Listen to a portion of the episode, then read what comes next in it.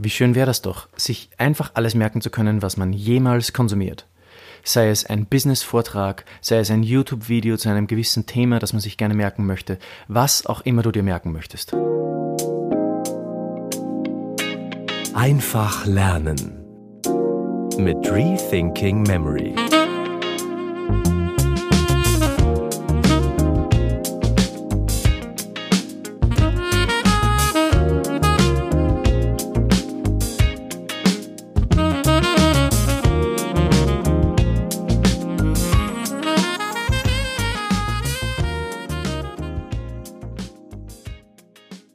Der Rethinking Memory Schneller Lernen Podcast soll immer völlig frei und kostenlos sein. Und vielleicht fragst du dich, wie kannst du die Show unterstützen, damit es auch immer so bleibt? Wenn dir der Podcast gefällt, dann kannst du jetzt eines tun. Das geht ganz schnell und du würdest mir enorm helfen. Öffne jetzt dein Podcast-App und hinterlass doch eine Bewertung und schreibe ein kurzes Review. Wenn dir der Podcast gefällt, dann mach das doch bitte jetzt. Jetzt aber zu unserem Thema. Einfach alles merken mit Mnemotechniken in Business und Alltag. Wie schön wäre das doch, sich einfach alles merken zu können, was man jemals konsumiert. Sei es ein Business-Vortrag, sei es ein YouTube-Video zu einem gewissen Thema, das man sich gerne merken möchte, was auch immer du dir merken möchtest. Wir hören so viel den ganzen Tag und merken uns doch so wenig. Gott sei Dank können wir schreiben und können mit unseren Notizen direkt auch etwas abspeichern. Zumindest denken wir das.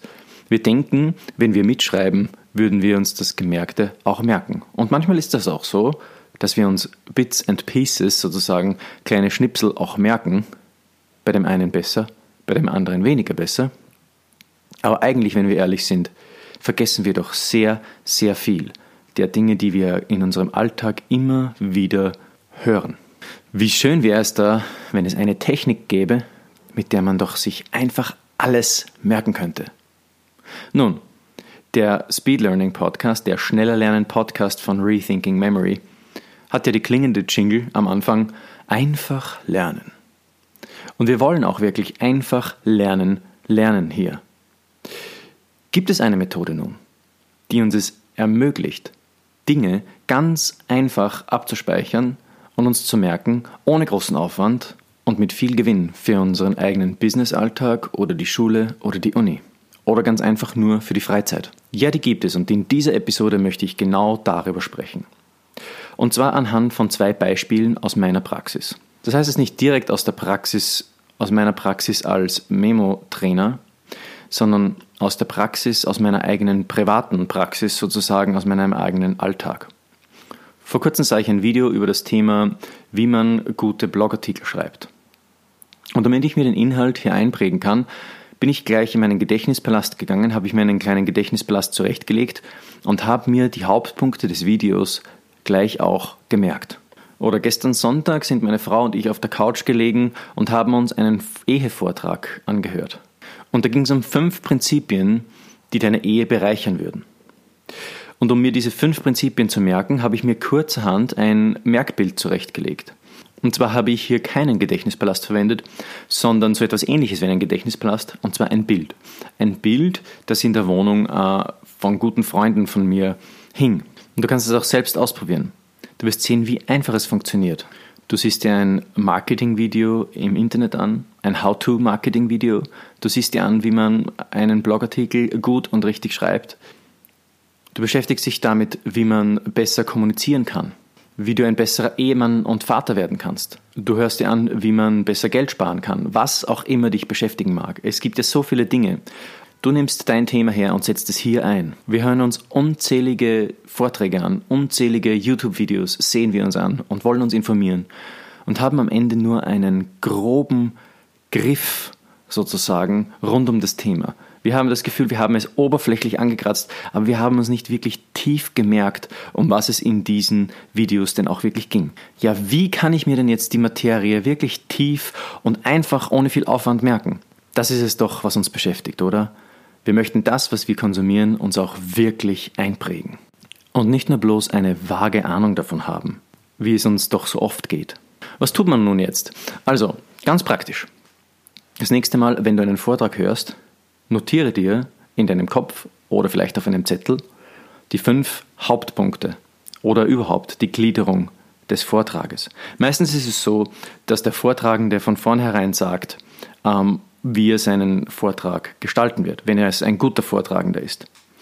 Wenn das nicht so ist, musst du genau hinhören, welche Themen der Vortragende bespricht. Du schreibst dir die Hauptthemen auf und memorierst diese. Nur die Hauptpunkte. Das sind vielleicht drei verschiedene Hauptpunkte. Das sind vielleicht fünf verschiedene Hauptpunkte mit einigen verschiedenen Unterpunkten.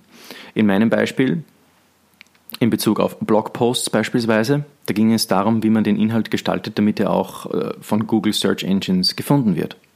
Und Pat Flynn sprach da über drei verschiedene Hauptpunkte, drei verschiedene Phasen des Blogpostings sozusagen. Die erste Phase, das Suchen nach relevanten Schlüsselwörtern. Die zweite Phase, die Erstellung des Inhalts. Und die dritte Phase, die Blogpost-Metadata-Phase.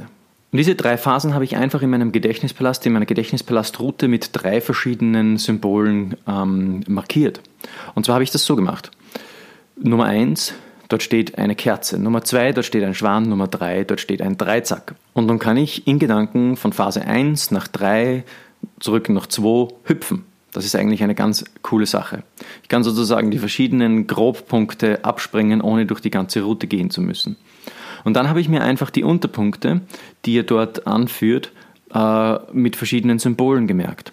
Also zum Beispiel sehe ich da bei der Content Creation Phase, äh, der Vortrag war in Englisch, bei der Content Creation Phase sehe ich bei einem Bankomaten, dort steht ein Schwan unter dem Bankomat und im Bankomat, dort sehe ich, wie die Erde gerade geschaffen wird.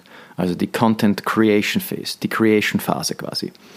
Am Eck des Bankomaten, also am Hauseck, sehe ich einen Leuchtreklameschriftzug. Das ist mein Titel. Und der Titel soll ein Schlüsselwort beinhalten. Ich sehe also, wie in diesem Leuchtreklameschriftzug ein Schlüssel aufleuchtet in ganz hellen, bunten Farben. Wenn ich nun gedanklich weiterspringe zu Punkt 3 Metadata, dort sehe ich auf der Straße einen Haufen Bilder übereinander gestapelt liegen. Dann gehe ich weiter und ich sehe einen alten Mann in einem Rollstuhl sitzen, der einen Tag in der Hand hält.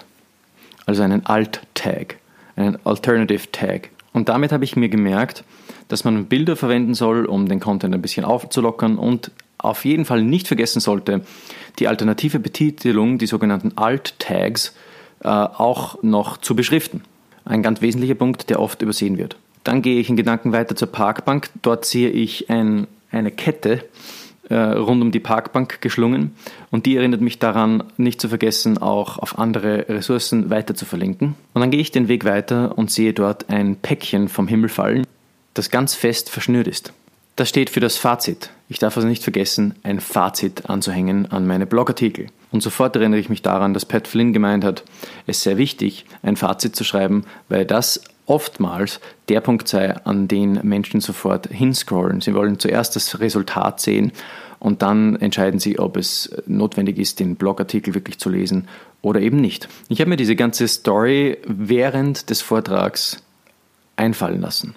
Ich habe kurz immer pausiert und mir die einzelnen äh, Merkbilder gemerkt. Manchmal geht das auch parallel, wenn der Redner ganz besonders viel spricht, dann kann man die Zeit dazwischen nutzen und eben auch gleich in seinem Gedächtnispalast parallel zu memorieren. Bei meinem E-Vortrag habe ich es ein bisschen anders gemacht. Dort habe ich eben ein Bild verwendet, um mir die fünf Hauptpunkte des Vortrages zu merken. Da habe ich das Bild genommen, das man unter Praying Old Man auf Google findet. Also wenn du schaust, Praying Old Man, einfach einmal googeln.